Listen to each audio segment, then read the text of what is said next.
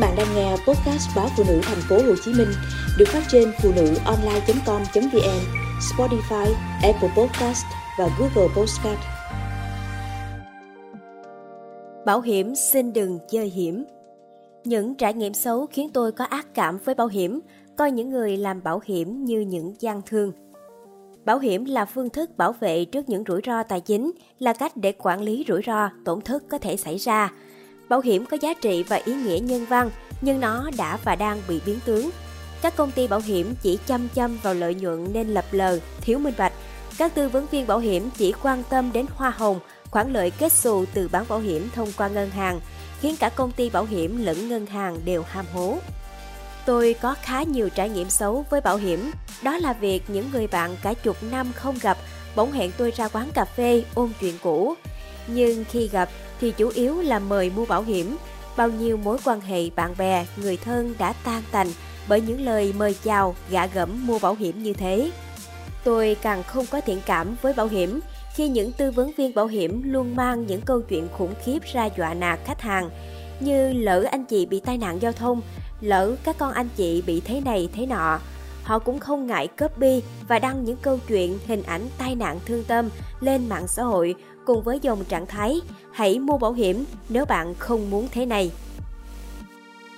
Trải nghiệm xấu hơn là khi vay tiền ngân hàng, vợ chồng tôi cũng bị gạ gẫm mua một gói bảo hiểm để được giảm lãi suất vay, thậm chí để được duyệt vay nhanh hơn. Những trải nghiệm xấu khiến tôi có ác cảm với bảo hiểm, coi những người làm bảo hiểm như những gian thương. Khi bình tâm suy nghĩ, tôi thấy bảo hiểm không xấu. Như đã nói từ đầu, bảo hiểm là hoạt động có giá trị và ý nghĩa nhân văn. Nó chỉ trở nên xấu xí bởi cái cách mà các công ty bảo hiểm và các tư vấn viên bảo hiểm đang làm. Thứ bắt buộc phải có và tuyệt đối chính xác khi mua bảo hiểm nhân thọ cũng bị gian dối. Họ cấp cho khách hàng những bản hợp đồng cả chục trang, chữ nhỏ li ti và khó hiểu. Tôi hay đùa rằng nếu dùng hợp đồng bảo hiểm để làm đề thi môn đọc hiểu tiếng Việt, đó chắc chắn là thứ đề khó nhất.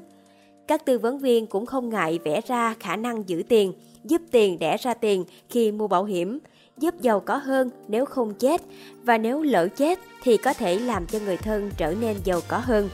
Sau khi đã ký hợp đồng mua bán bảo hiểm, người mua bảo hiểm sẽ phải vượt qua hàng chục cửa ải gian nan mới may ra nhận được khoản tiền khi hữu sự. Bảo hiểm của những công ty kiểu đó, tư vấn viên kiểu đó chẳng khác nào chơi hiểm khách hàng.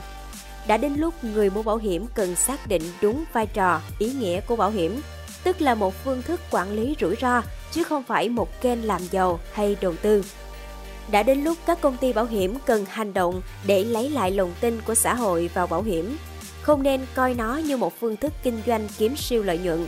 Các công ty bảo hiểm cần cho khách hàng hiểu một cách rõ ràng và ngắn gọn nhất về lợi ích thực sự của việc mua bảo hiểm, cung cấp cho khách hàng thông tin trung thực nhất về quyền lợi và nghĩa vụ khi mua bảo hiểm. Đừng cố tình dùng ngôn ngữ kiểu đánh đố để gài bẫy, cũng đừng ép khách hàng mua bảo hiểm khi họ đến ngân hàng, gửi tiết kiệm hay vay tiền. Khi công ty bảo hiểm thực tâm muốn kinh doanh đàng hoàng thì chắc chắn sẽ tự động yêu cầu tư vấn viên phải trung thực, chu đáo với khách hàng, đồng thời có cách trả thù lao hợp lý để họ không bán bảo hiểm bằng mọi giá nhằm hưởng hoa hồng trên số hợp đồng ký được. Bảo hiểm phải là một kênh đầu tư mà khách hàng tự nguyện lựa chọn, chứ không phải do bị ép hay bị dụ. Bán bảo hiểm là một nghề nên cũng đáng được tôn trọng như bao nghề khác. Và cũng đến lúc cơ quan nhà nước cần tăng cường hơn nữa việc giám sát, quản lý để lành mạnh hóa lĩnh vực này.